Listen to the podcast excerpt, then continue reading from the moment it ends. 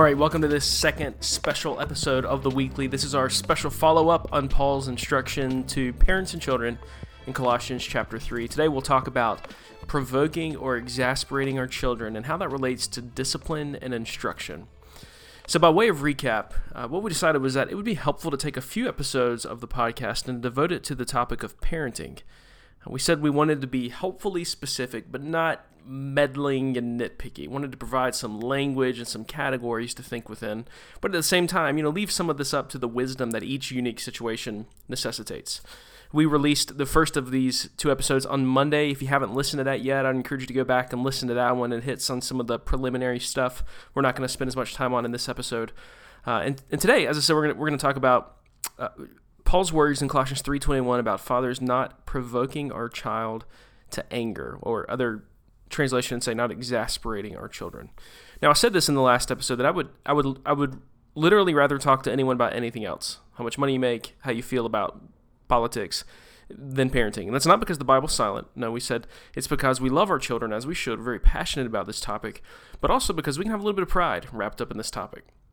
So by God's grace, may we be graciously confronted with our limitations on this issue, and uh, may we have the honesty to to just kind of assess reality, assess kind of where we're at, and and have the humility to learn as parents, as as young parents. I would imagine the vast majority of us listening to this are either young parents or uh, just getting started and thinking about family. Uh, let me also reiterate something I said last week that I, I, don't hold myself out as some kind of pro on this by any stretch of the imagination.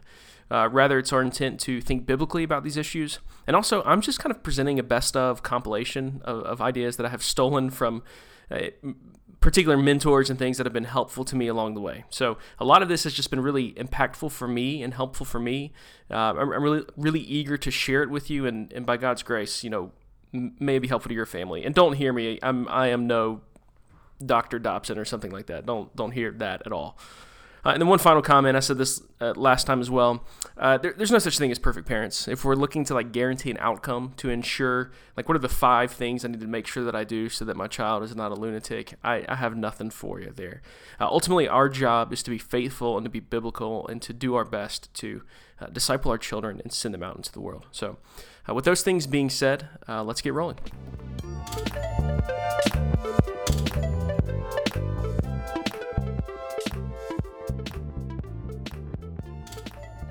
Colossians chapter 3, verse 21, Paul writes, Fathers, do not provoke your children, lest they become discouraged. Ephesians chapter 6, verse 4, in the parallel passage, Paul writes, Fathers, do not provoke your children to anger, but bring them up in the discipline and instruction of the Lord. Now, what I find interesting here that's included in the Ephesians passage that Paul doesn't get to in the Colossians passage is that he provides the uh, he kind of gives the negation in Colossians 3 when he says fathers don't provoke your children because you will ultimately discourage them.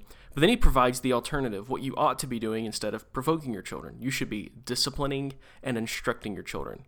All right so in just a second we're going to hit on what discipline instruction means and then we're going to hit on some specific ways that we can provoke our children sort of contra to to the the process of disciplining and instructing our kids so the first thing to just realize is that creatures are uh, humans rather are creatures that were made to be disciplined and instructed by something.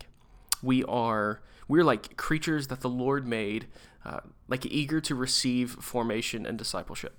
All right, so that that means, and that's true for all of us. That's that's true for you as an adult. No matter how long you've been walking with the Lord, you are you are being formed and discipled. Um, and so this is true of our children as well. And so if we ignore this passage, if we don't take Paul's words here seriously, it doesn't mean that nothing happens. Rather, it means our children are being formed and disciplined and, and instructed uh, by something other than us.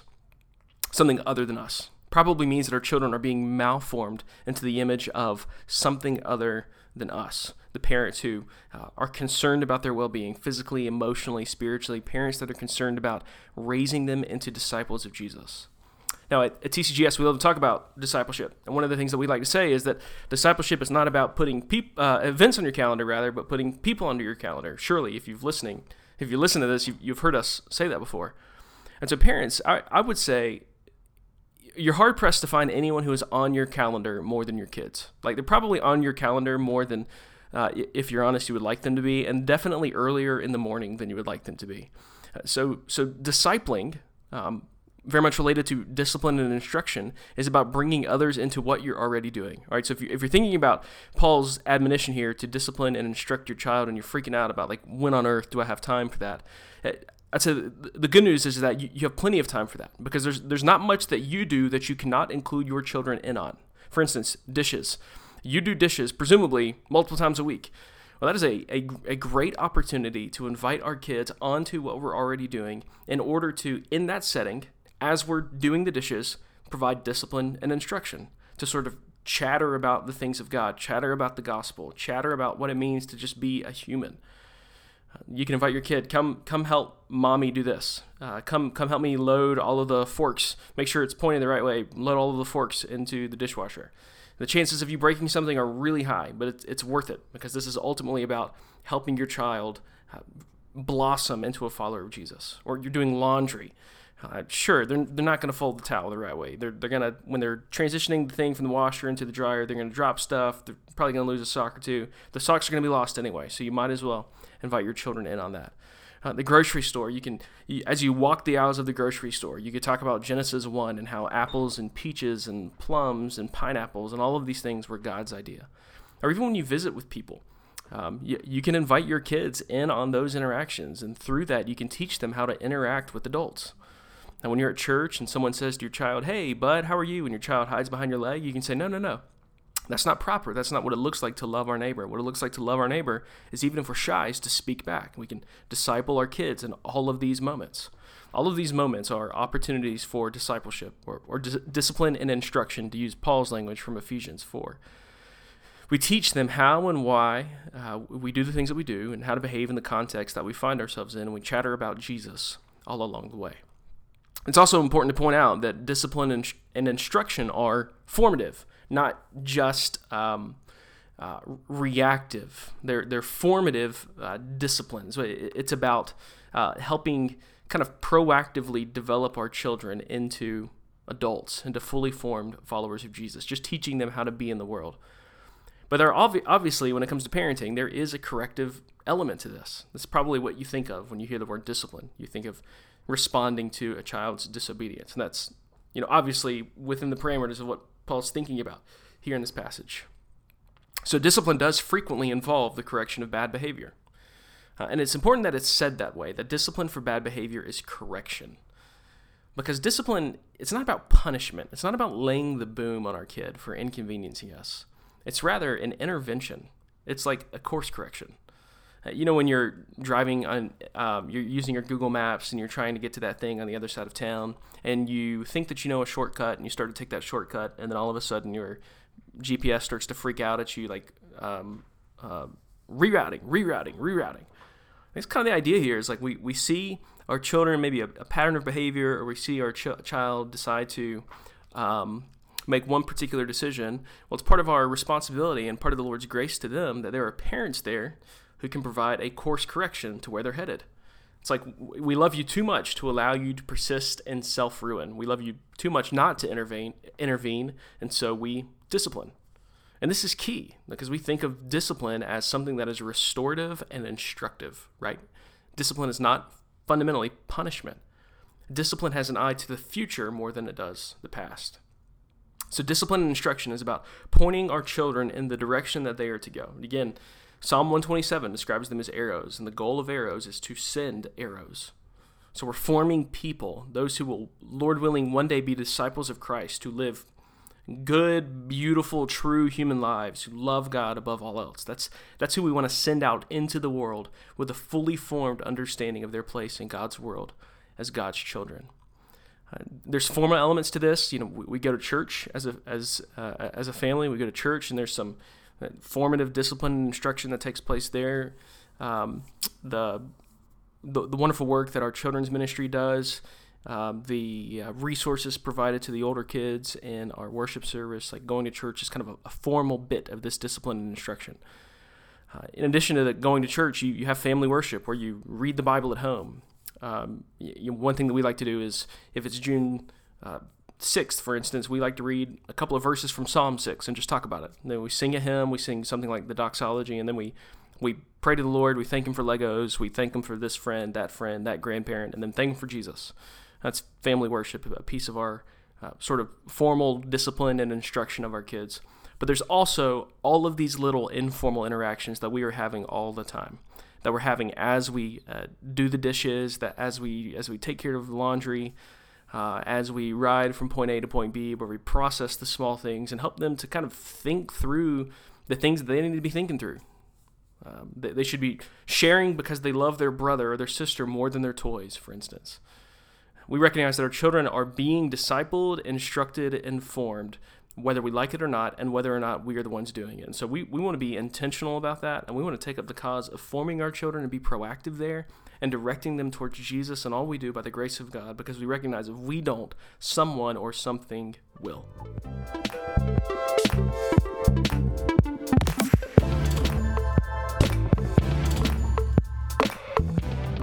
Now, Paul says that the opposite of raising your child in the discipline and instruction of the Lord is provoking your child or exasperating your child. All right, so what does that mean? What does it mean to provoke our child to the point of discouragement? So as, as, as I was thinking about this, I thought it'd be helpful to, to say the other way around, to say here are 10 surefire ways to discourage and provoke your children. All right, so I'm, I'm going to list 10 ways to, to, to provoke your child, to discourage your child. All right, so to be clear, for the Amelia Bedelia types out there, I'm, I'm going to say it kind of backwards. So I mean the opposite of what I'm about to say. All right, so first, the first way to be sure that you exasperate your child is that you do not respect your child. In other words, you make a command to the child. The the uh, example that we used in the previous episode was tying your shoes. You make a uh, command to that child, and the expectation, as as it ought to be, is that they listen right away, all the way, and a happy heart.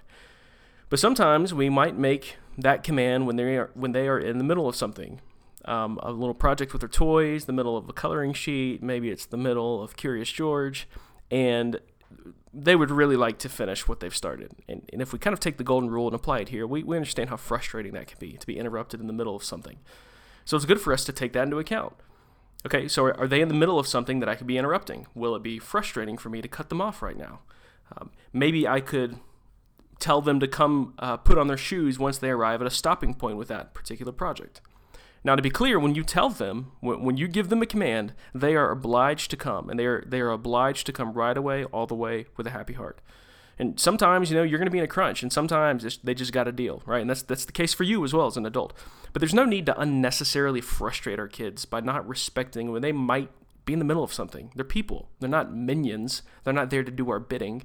So sometimes it's worth just like pausing and saying, like, are they in the middle of something? Can I can I give them a little bit of a break before I issue this command to them? Uh, so first, do not respect your child. The second thing, the second surefire way to discourage them and provoke them is to discipline them, but never instruct them. Now, here's what I mean by this.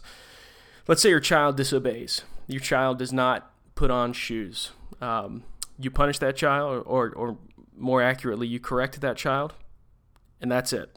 There's no unpacking of the why behind the disciplinary act. There's no explanation. It's just a quick, angry cut it out kind of response with no teaching. Now, it's important to always tease that out as best as we can. You know, what did you do wrong? What did we expect? What did mommy, daddy expect? What, what's the proper way to behave in this scenario? Who do you need to apologize to?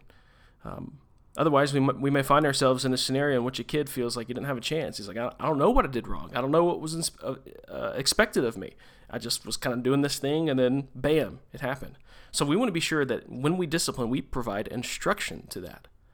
The third way is that we instruct, but we do not discipline. This is a surefire way to provoke our child. Like, let's say your child is a biter. He or she decides that he's going to chomp on little Timmy. And so we say, don't, no, don't bite. That hurts. Would you like it if someone bit you? No way. And then we pat them on the head and send them to the buffet line of all the other kids in the class. it's, it's good and necessary to provide instruction on that. It's like, yes, your child needs to be told we're not biting. But if there's never any consequences for biting, the kid's going to keep biting. Corrective discipline is it's arresting, right? It, it stops the kid in his tracks. It is unpleasant and it says what you did is not acceptable. And so if we instruct and we don't discipline, there's no visceral consequences, we might say. They'll keep doing it and we'll keep getting frustrated. They'll get fr- frustrated with us. We'll become exasperated. They will be too. It's a recipe for disaster. So if you want to be sure to provoke your child, provide instruction, teach them, but never discipline them. The fourth thing is to inconsistently apply discipline. So sometimes we discipline the child for jumping off the couch, sometimes not. It depends on how my day went. Or maybe you make threats. Don't, whatever you do, don't do that again. But they do it and they do it and make eye contact and you pretend like you didn't see it. Or you just fuss a little bit with no real follow through. The problem with inconsistent discipline is that kids are going to learn to see mom and dad as capricious, as moody and untrustworthy. If mom's in a bad mood, she's going to correct. If she's, she's going to do something about this. But if she's feeling pretty good, we're going to get away with more. Uh, obviously, you can see the problems with that. It's going to be confusing for your child. It's going to make going to make for a um, uh, a difficult time for your child to feel like he has sort of any any kind of expectation as to how you're going to respond, and he, he's going to see you worst of all as not being trustworthy, not being true to your word. And it's hard to imagine anything that is more damaging and crushing than that. The fifth thing, the fifth surefire way to provoke or exasperate your child is to refuse to distinguish between childishness and rebellion. So there is a difference between a child being a child, that is to say, being reckless. There's a difference between being reckless and being disobedient. All right, so for instance, let's say that uh, your child, she has decided she's going to swing the little baseball bat around your living room. It's like, okay, that's a childlike thing to do, being reckless. They're ignorant to all the reasons that they shouldn't swing it. They, they have not yet knocked over lamps and bloodied noses to know that that's a bad idea. So you say, all right, I'm, I'm going to head this off at the pass. I'm, I'm going to sit her down and I'm going to say, listen, don't swing the bat. You're not the only person in the house. We don't want to accidentally hurt anybody. We don't want to break anything, so that's not appropriate inside. You understand? Yes, sir? Yes, sir? All right, be on your way. If she takes three steps away and swings the bat, then it's disobedience, and it should be addressed as disobedience. But after that point, if she hadn't been told, she doesn't know. And one of the surefire ways we can frustrate our child is to just always jump all over them for being children. Now, of course, when we instruct and we say, like, look, this childish thing that you're doing needs to be nipped in the bud, and they continue and persist in it, then it's disobedience. But if we don't have any kind of distinguishing categories between childishness and rebellion, we're going to frustrate our kid. Number six, uh, the sixth way to make sure you exasperate your child is you, uh, you, you make sure that mom and dad are not a united front. In other words, make sure mom and dad have very different standards for obedience and different responses to disobedience. Right? That that is that is a guaranteed way to create chaos within your family. Sometimes you see this working out where one is in the middle of providing correction and then the other butts in and says, "No, let's not do that," or, or maybe we shouldn't, or "Well, they were just doing this." The, the problem is, is when one of the parents does that to the other parent, it undercuts the other. It's damaging to the couple. It frustrates one another, and it confuses the kid. Who should I listen to? Where they're probably going to listen to the one that's going to be going to bat for them in that scenario, but it's pretty confusing to the kid. If you find yourselves disagreeing, it's important to work it out together. But it's it's best to go do that over dinner. Go go on a date and piece together a philosophy on how you're going to handle these things. Don't do it in front of the kids because it's confusing to them, and a kid is going to exploit that thing to death. Uh, the seventh way, the seventh surefire way, is to discipline your child in an uncontrolled emotional manner. One, one of the ways that you can guarantee that you exasperate your child is you angrily vent and forcefully punish them. You embarrass them. You make a spectacle out of them. You jerk them around, you tug them around, and you make, make them feel like a huge dummy in front of the rest of the family. That's a surefire way to build up resentment in your child's heart and to discourage and crush them. It teaches them not to be controlled. It sets a terrible example on, on, on having control over your emotions. You freak out on them, and then you fuss at them for freaking out on their sister. And it's like, who do you think taught them that? We did. So don't discipline in an uncontrolled emotional manner. Be firm, be immovable, be clear, uh, but be under control. The eighth thing is to is to provide unclear instruction. I, I, catch myself doing this all the time. Instead of issuing a clear command to the child, whose children are very black and white, instead of saying a very black and white, do this thing, we say things like, "Why don't we go clean up our Legos?" Or don't you think we should go get in the bath? It's not clear to them that it's a command. It's not clear that they're being ordered to do so. And so it's not clear that they have disobeyed, and so they feel frustrated when they're disciplined. It's like, it wasn't clear to me that you were making a command. You were kind of doing this wishy-washy. Why don't we? Don't you think we should? That for some of us, we we're just not very direct with people, and for some of us, we are kind of conflict averse, and so we we feel like we're doing our kid a favor by kind of giving these unclear commands, but in reality, we're just frustrating them because they don't know. They're not black, or they, they they can't read your subtleties, right? They need very black and white, clear. Do this, don't do that. Um, so if you provide unclear instruction, it's going to frustrate the child. It's going to frustrate you because they're not going to listen. Uh, the ninth thing is that you allow discipline to linger. You discipline and then you allow it to linger over the rest of the day. We discipline and it's never finished we end up kind of rubbing the, the kid's nose in it for the rest of the evening out of frustration. We bring it up again, snarkily. It's like we, we constantly won't let it die. And we keep bringing it up, we keep bringing it up, we keep bringing it up.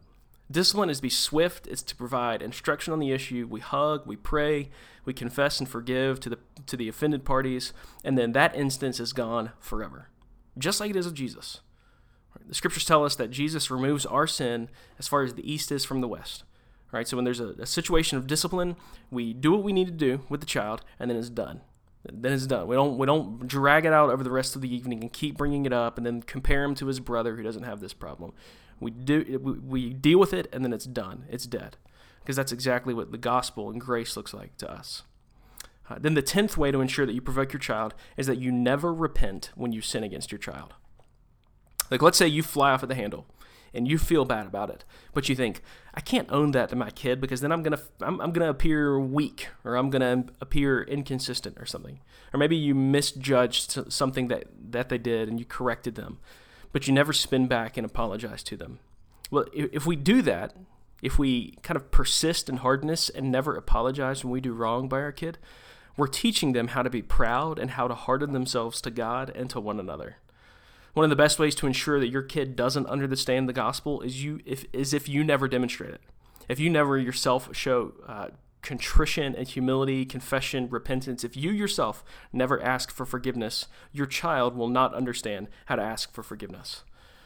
So it's important that we model um, the, the power of the gospel by being really, really willing to repent when we have sinned, especially, especially against our children. Now, again, there's a lot there, and there's probably a list of goodness a dozen more things that could probably fit in that category. But these are things that I have found to be just especially relevant and, and important things to uh, make a pattern in our house. Again, there is no such thing as perfect parents. Uh, if, if we do anything, um, anything at all in our parenting, we, we have to model humility and we have to model repentance to them. We're, we're going to mess up. It's important for us to own it, to own it with our spouse, to own it with them, and to ask them for forgiveness. Because if nothing else, we want our children to see humility modeled by their parents. Because it's that's where they're going to learn it. It's through us. Uh, like I said in the last episode, there's there's a lot more that could be said here, and I, I would love to talk more if you have any questions. Uh, hopefully, we'll be able to provide a little bit more, uh, maybe some more resource, resources down the road. Um, if you've got any questions about any of these things, please reach out. Reach out on the uh, on our website tcgreerstation.com or send me an email, Trevor at tcgreerstation.com. I would love to dialogue further. Um, I hope this is helpful. I hope you've been encouraged by this, and may God give us grace as we seek to raise our kids and send them out as disciples of Jesus. Thanks.